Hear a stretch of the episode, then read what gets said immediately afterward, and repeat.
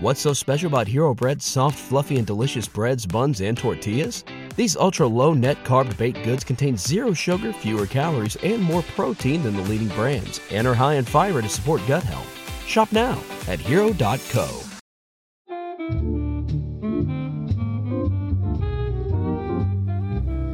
Welcome back to the Italian Grammar Podcast. Hope you're having a great day. And in this episode, we're going to talk about the verb avere, which means to have. This is kind of the second of the two big ones. We had essere, to be, and now we're going to look at avere, to have. And then, as we had in the first, with the first verb, you have like six different versions of the verb to have in Italian. So we're going to go through those now first, and then we're going to see how we, we can use it in a sentence. So the first one is I have is io o. So you write this with H O, like ho, but you have you have a silent H, you don't say the H. Io o. And then tu I.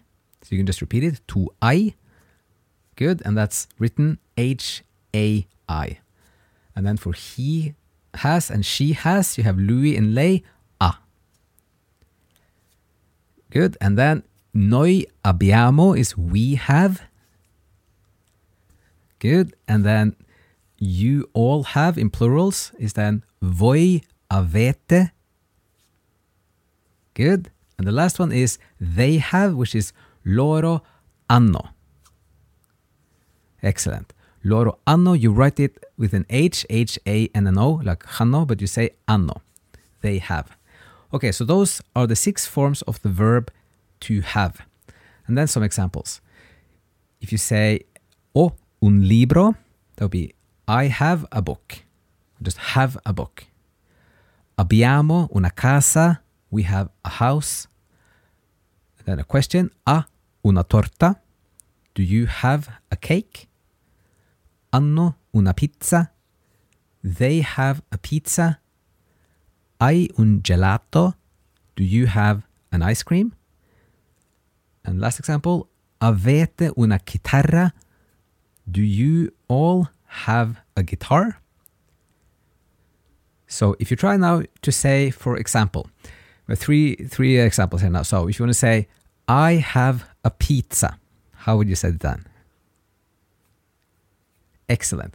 O una pizza. The next one, we have a vacation. Good. Abbiamo una vacanza. And the last one, she has an ice cream. Good. A un gelato. A un gelato. So those are just statements. And then if you want to say a negative statement, you just put the non before the verb. The same as we had with to be, like you say, non sono Marco, like not I am Marco. So you do the same if you want to say I don't have a book, would be non ho un libro. Not have a book. Not I have a book. Non abbiamo una pizza. We don't have a pizza. Non have we a pizza. Non avete il tempo. You don't have the time. Il tempo could mean both time and weather, but in this case, it's then, with the context, we see that it's the time. Non avete il tempo. So, if you want to try to say, she doesn't have an ice cream. Good. So you put non first and you say, non ha un gelato. They don't have a car. Excellent. Non hanno una macchina. And you write it with an H, like hanno, but you say hanno una macchina. And I don't have a coffee. Good. Non ho un caffè. Not I have a coffee. Non ho un caffè. And then the third part here is if you want to make a question with to have something, you have uh, two or four different versions of it, but they're very similar. So you could say, for example, if you want to say, Does Marco have a book? You could say, Ha un libro Marco? So you put the subject at the end, like have a book Marco. Or you could say, Marco ha un libro, and just go up at the end. So Marco has a book. And then also, when you do ask for confirmation, you could put true or isn't it true at the end. So you could say, Marco ha un libro vero? Or you could say, Marco ha un libro non è vero? So the last one is then, Marco has a book. Isn't that true? So vero just means true. So you can try to say, for example, Do you have a vacation? Good. So you have many different versions, but you could say, for example, Hai una vacanza, vero? Next one. Does Beatrice have an ice cream? Good. Ha un gelato, Beatrice?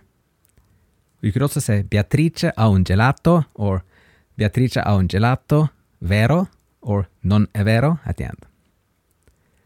And then if you want to say, do we have time? Good. Just a short one. Abbiamo tempo? If you want to say, do you all to a group, so do you have a pizza? Good. Then you can say, avete una pizza? Or you could add vero or non è vero at the end. Avete una pizza? Non è vero? And then a plural. Do Lucy and Marco have a house? Good. So you could say then you have four versions. Hanno una casa, Lucia e Marco.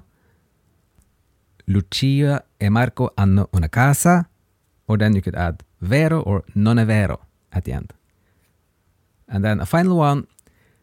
So if you want to say, do you have a coffee to just one person? So do you have a coffee? Good. It's just simple. Hai un caffè. And then if you want to say, yes, I have a coffee. Good. You say, sì, o un caffè. And if you want to say, no, I don't have a coffee. Good. No, no, no, un caffè. Like no it's just no, and then not I have a coffee. No, no, un caffè. Okay, so great work. Perfetto, benissimo. And now you have we have how to say both to have something, to not having something, or asking about if someone or somebody has something or not. So that was all for this episode with the verb avere to have in Italian. So hope some of this was helpful. And uh, as always, thank you so much for listening. Grazie mille. And see you again in another episode. What's so special about Hero Bread's soft, fluffy, and delicious breads, buns, and tortillas? These ultra low net carb baked goods contain zero sugar, fewer calories, and more protein than the leading brands, and are high in fiber to support gut health. Shop now at hero.co.